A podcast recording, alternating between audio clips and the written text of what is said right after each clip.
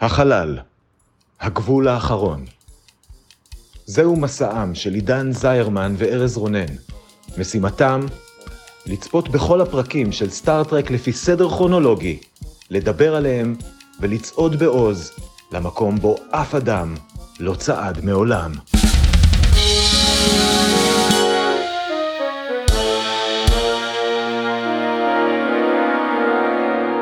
שלום, אני ארז רונן. ואני עידן זרמן. והיום אנחנו הולכים לדבר על הפרק ה-16, שזה הפרק שאני מגיע אליו לפני שאני נרדם או משהו כזה, מה, מה יוטן גפן אמר שם? משהו כזה. העונה השלישית של סטארט-טרק, הסדרה המקורית, The Mark of Gideon. הוא שודר במקור בתאריך ה-17 בינואר 1969, וכרגיל, כדי להכניס אתכם ואותנו לעניינים, עידן יתמצת את כל מה שקרה בו בדקה אחת בלבד. עידן, יש לי שאלה בשבילך. האם אתה מוכן. אני מאוד מאוד מוכן, אפילו אני בדיחה על זה מרוב שאני מוכן. מה, אבל אני הרמתי לך להנחתה, היית צריך להגיד אני מוכן, מה השאלה? ואז הייתי אומר, האם אתה מוכן? ואז היית אומר, אני מוכן, מה השאלה? ואז יואו, אי אפשר... אני הייתי מוכן מדי בשביל זה, אני מצטער. לגמרי. טוב, יפה. שלוש, ארבע, ו...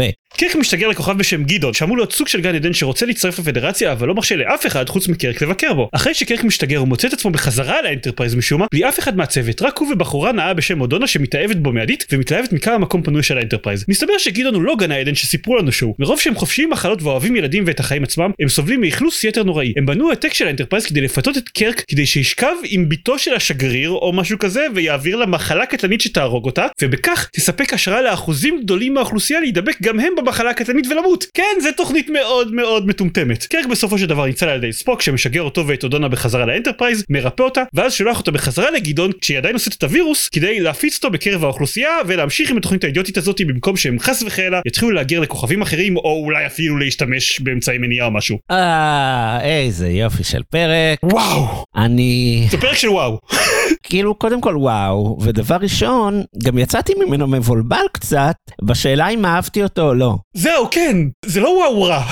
אנחנו אחרי שני פרקים ממש רעים, אבל כמו שאמרת, הוא היה כל כך מטומטם בסוף גם, זה, לא יודע. בקיצור, בוא נתחיל לפרק את זה איכשהו, סליחה. אפשר להתחיל בדברים הטובים. כן, בוא נתחיל בדברים הטובים. אני מאוד נניח אהבתי את המימד התעלומתי של תחילת הפרק. זאת אומרת, קירק משתגר, מגיע לאותו מקום, רק האנטרפרייז ריקה, ובהתחלה זה what the fuck, מה קורה פה, ואז מוסיפים על זה עוד מימד של uh, אנחנו עוברים גם לסצנות באנטרפרייז עם הצוות, ואז זה עוד רגע what the fuck, זה אותו timeline, זה שני טיימליינים, זה לא אותו מקום, ואז מכניסים גם מה שקורה על הכוכב, וכאילו, בסדר, די מהר מבינים גם מה קורה, מבינים מה קורה לפני שאמורים להבין מבחינה סיפורית, אבל כל החצי עד שבאמת העלילה התחילה להיות מפגרת לחלוטין, ממש אהבתי. כן, כן, התעלומה עובדת. אני גם מאוד אוהב את השגריר שמדברים איתו כל הזמן, הוא מדבר שגרירית אין דרך אחרת לתאר את זה. כאילו הם מבקשים ממנו לחפש את קרק והם כזה מה אנחנו חיפשנו את קרק ולא מצאנו אותו סימן שהבעיה היא בציוד שלכם. אין לנו שום בעיה בציוד אנחנו רוצים לחפש בעצמנו את קרק. ואז מתחיל חילופי משפטים כזה עם הנוסח לא ברור ודו משמעי ולא הבנו לגמרי למה אתה מתכוון או שאולי אתה לא הבנת חשוב מאוד שאתה תבהיר למה אתה מתכוון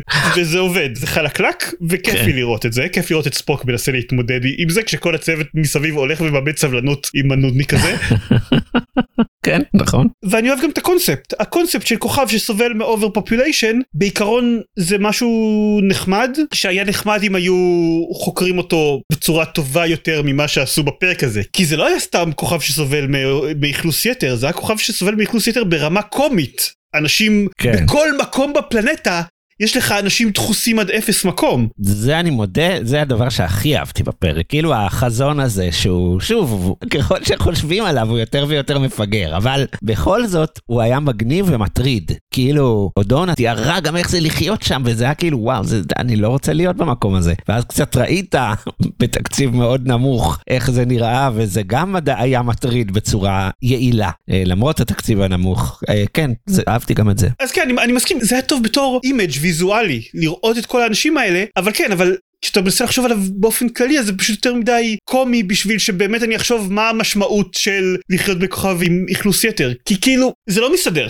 מעבר לרמת ה image לא, היפה לא. זה לא זה לא עובד לא לא. הגיוני שהם באמת חושבים ככה ולא חשבו על שום פתרון אחר מלבד בוא נביא מפלנטה אחרת וירוס קטלני שיהרוג חלק באוכלוסייה כן.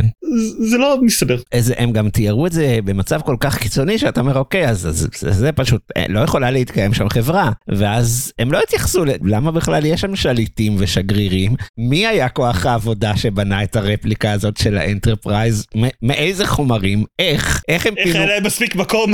כן. בדיוק אבל שוב זה, זה דפוקים שבאמת זה היה כל כך מפגר שאי אפשר שלא להידפק אבל בתור image זה היה שאתה רואה את כל הפרצופים שנצמדים ככה לחלון של האנטרפרייז. כן, זה- כן. זה היה image יפה כזה. כן אבל כן זה, זה מביא אותנו באופן טבעי לדברים הרעים בפרק. כן כאמור הוא מאוד מאוד מאוד מטומטם. מאוד מטומטם. אין שום שביב של היגיון בתוכנית הזאתי. מאוד מטומטם. וכאילו כשהם עוזבים את הכוכב עושה רושם שאנטרפרייז בסדר עם התוכנית הזאתי של להרוג את הרבה אנשים בפלנטה על ידי וירוס ולא סתם ללמד אותם על אמצעי מניעה או משהו כזה. ספציפית לא רצו שהבחורה הזאתי תמות. נכון כי חיבב אותה או משהו. כן. כן, כן, הכל, זה לא עבד, זה היה... כן, וגם הבחורה הזאת, או דונה, או דונה, אודונה או דונה מרטין גראג'ואט, כן, זאת הייתה זאת. בדרך כלל, ש... ו- והעונה השלישית מלאה בכאלה, אנחנו מתחילים להתקרב לסופה, אני מאמין שנדבר על זה בפרק הסיכום המסורתי. באמת, שבכל פרק אה, קירק פוגש אה, חייזרית. תורנית ועושה לה את השטנר או מה שאיך שלא החלטנו לקרוא לזה או מקרקר אותה או מקרקר אותה, כן, וזה אחד מהפעמים שזה לא עובד. כאילו שזה התאהבות מ-0 ל-100 בהרף אה, סצנה. עכשיו מבחינתה זה בסדר היא כאילו אמורה לפתות אותו סוג של כן, אבל היא גם לא הייתה מאוד פתיינית, היא נראתה כמו... וזה היה הגיוני, היא פעם ראשונה בחייה הייתה במקום לא צפוף. אבל היא, היא לא הייתה פתיינית, היא נראתה כמו ילדה מבולבלת שהכל מקסים, כאילו, בסדר, היא הייתה לבושה בבגדים אה, סקסיים, אבל אה, אבל זה בסדר אבל היה הגיוני שהיא שהיא תרצה בקשר הזה לא, זה ברור, העניין הוא שקירק, שוב זה מסוג הפרקים וגם לא, שאתה לא מבין אם קירק עושה את זה באמת כי הוא מפתח רגשות, כי הוא גבר אה, חלל שיש לו בחורה בכל נמל, או כי אה, הוא רוצה ככה להוציא ממנה מידע, כי כבר ברור לו בשלב הזה שהיא חלק מהסיפור והקונספירציה. בסוף קיבלתי את הרושם שהוא כן התאהב בה באמת בצורה כזו או אחרת. נראה כאילו הוא מחבב אותה וכאילו לא ראיתי את זה, זה לא היה שם, לא, אתה, הלכת איתה קצת במסדרון, זה כאילו נראה, הוא היה מאוד מוטרד מהאנטרפרייז, ואז בשלב מסוים פשוט החליטו, אוקיי, זה הסצנה בה הוא אמור להתאהב בה, ואז כזה זה אירוע, כאילו הוא חושב על זה, ואומר, טוב, she looks good enough, משעמם פה, טוב, טוב, יאללה, בואי נלך לחדר, כאילו זה היה ככה, לא היה שום הדרגתיות. כן אבל אה, מהנקודה הזאת הוא היה מאוהב בה. נכון, אז כן זה פרק שאני מאוד אמביוולנטי לגביו גם אתה. כמו ששמים לב. זה היה היו בו רעיונות טובים והיו בו רעיונות איומים והתוכנית הכללית הייתה מאוד מאוד מטומטמת כן. אני לא יודע אני לא לא לא לא יודע איך- איך לסכם את הפרק הזה מבחינתי. כן, אני גם לא. אתה יודע אני ראיתי איפשהו זה לא משהו שלי אני ראיתי את זה במקום אחר אבל נראה לי משפט מאוד מאוד יפה לסיכום הפרק הזה זה שרק בעונה שלוש על כל מגבלות התקציב שלה ינסו להמחיש לנו כוכב עם אכלוס יתר על ידי זה שקירק יסתובב באנטרפרייז ריקה. ועדיין זה עבד, שזה מגניב.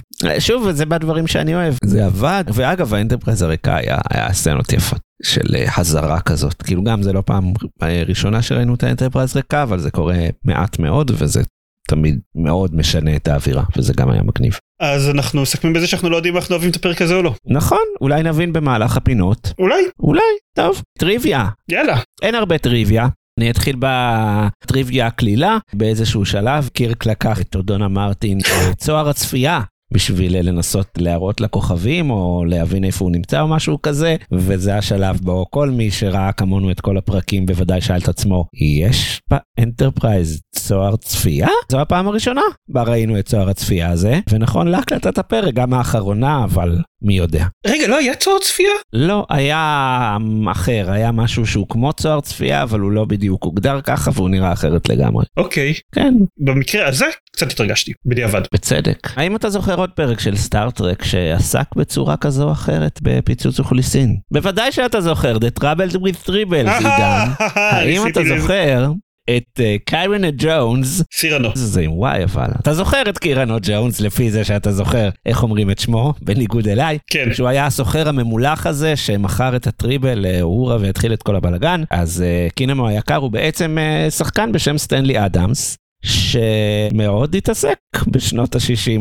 בפיצוץ אוכלוסין ומהפחדים האלה, אה, מסתבר, התעסק, כאילו הוא התעניין בזה. וכשהוא אה, היה בצילומים של Trouble with Tribbles אז הוא כנראה דיבר על זה קצת עם אה, ג'ין רודנברי, ו yada yada yada הוא אחד משני התסריטאים של הפרק הזה. נחמד. כן, זהו. מעניינים גם האנשים על הפלנטה הזאת מתרבים על ידי זה שהם קצת אוכלים ואז כל אחד מהם מוליד עשר ילדים. כן. כי זה קצת נראה כן, ככה. הם, הם מאוד אוהבים את לאכול ומאוד אוהבים את החיים, כן, הם פרו-לייף. כן. אני גאה בעצמנו שלא אה, דיברנו על המשמעויות הפוליטיות העכשוויות בארצות הברית של הפרק, אבל לא צריך. כי גם הפרק מאוד לא היה שם. נכון. באיזה שלב הוא שואל את אדונה חשבתם נניח להשתמש באמצעי מניעה ואז היא אומרת לו או שזה השגריר אומרים לו איזשהו תירוץ גרוע למה הם לא עושים את זה ואז חשבתי אה אוקיי זה בעצם הנושא של הפרק אבל לא הם התעלמו מזה מיד אחר כך. לא, זה אה, עובר, כן, הם אומרים, אנחנו מאוד פרו-לייף. כאילו, הוא ממש אומר ככה. הם פרו-לייף, הם אוהבים את החיים, הם אה, לא מוכנים... ולכן הם רוצים אה, להרוג אנשים בעזרת וירוס. כן, בדיוק. אוקיי. סצנה אהובה. מה הסצנה האהובה שלך, עידן? ובכן אני אמרתי שבגדול אני אוהב את הסצנות שבהם הודין השגריר מדבר עם הודין לא הודין האל וחבל. וחבל. אולי הייתה לו תוכנית יותר הגיונית להציל את האנשים שלו. כן אז אני אהבתי את הסצנה שבה הוא מדבר עם ספוק ובשלב מסוים כל שאר האנשים על הגשר מאוד מאוד מקוי ואוהורה וסקוטי מאוד מתעצבנים מאיך שהוא מנסה למרוח את ספוק שלכולם ברור שהוא גם לספוק ברור שמנסים למרוח אותו והם מעירים הערות תוך כדי השיחה והודין ממש משחק אותה cool אני לא חושב ששמעתי את מה אתה אומר יש הרבה רעש רקע וקצת אחר כך סקוטי מתעצבן כשהודין מנסה להטיל ספק במשגר של האנטרפרייז. אז הוא כמעט מקלל את השגריר והשגריר בתגובה מחייך ובנעימות אומר "אה, כן אה, קצת הפריע לי ה-excitable repairman שיש ברקע שלך אולי אתה יכול לחזור על זה. וזה היה מאוד מאוד חמוד הודין היה מאוד מאוד אה, דרק מאוד מאוד הגיע לו כל המילים הקשות שהוא קיבל אבל אה, זו הייתה סצנה שמאוד נהניתי ממנה. בסדר.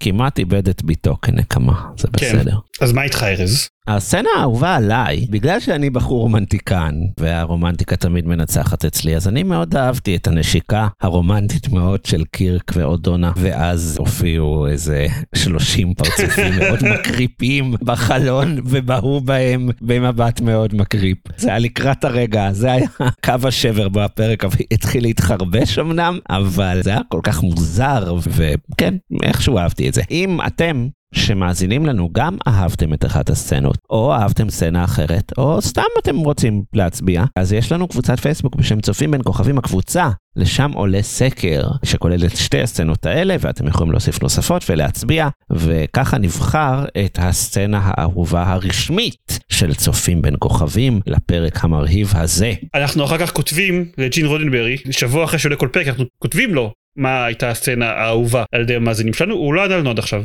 אבל אנחנו עושים את זה. אה, בסדר הוא עסוק הוא עסוק יש לו הרבה הרבה הפקות להפיק. יש לי שאלה מטופשת מתחלפת בשבילך כן עידן. בכוכב גדעון יש תושבים כמו בכל כוכב שמאמינים בקונספירציות כי איך אפשר שלא. מה שכן הקונספירציה הממשל רוצה להדביק את כולנו במחלות חלל מוזרות כדי לדלל את האוכלוסייה אה, זה, זה אשכרה קורה אז מה הקונספירציה הכאילו הלא נכונה שהם מאמינים בה. אז ניסיתי לשחק קצת עם כל מיני קונספירציות אפשריות אבל אני חושב שכמונו כמו חלק מאיתנו מהאנשים על כדור הארץ הם אה, מאמינים בעולם חלול ושבעצם יש הרבה הרבה מקום על הפלנטה שלהם אבל הסיבה שאף אחד לא חושב ליישב את החלק החלול של העולם זה בגלל שהשליטים לא רוצים להפריע לאנשי הלטאה שחיים שם. Mm, אז בגלל זה כל כך צפוף להם. לא נעים. כן. כן, אני חושב שהקונספירציה המטופשת שלהם הם שהכוכב גדעון אה, קרוי על שמו של אה, גדעון לוי, כתב השטחים של הארץ, והם לא אוהבים את זה. הגיוני כן, מה לעשות. יפה מאוד. טופ שלוש, טופ שלוש. בוא נדרג ונבדוק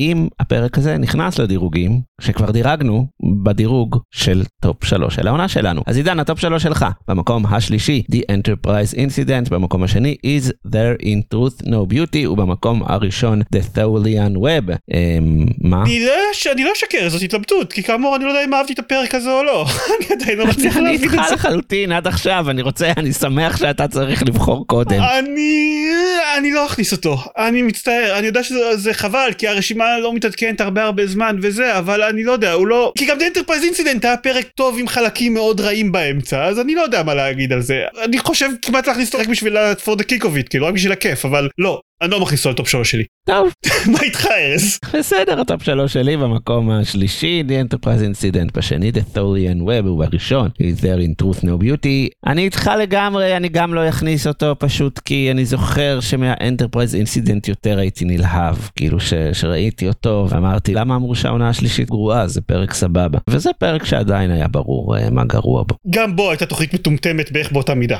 נכון, לא עדיין קצת פחות בכל זאת, אוקיי, אבל בסדר. זה מה יש, נישאר עם אותו טופ שלוש לנצח. כנראה, כן. אולי גם לא, כי אולי הפרק הבא, That Which Survives, כן יהיה טוב, והוא כן ייכנס לשם, מי יודע. אז אה, איך נדע? נקשיב לפרק הבא? נאזין לעצמנו, של ש... בדיוק, של שבוע הבא, ואז נדע. יפה. תודה רבה לכל מי שהאזין לנו, לעידן תודה רבה לארז. ולי. להתראות. ביי ביי.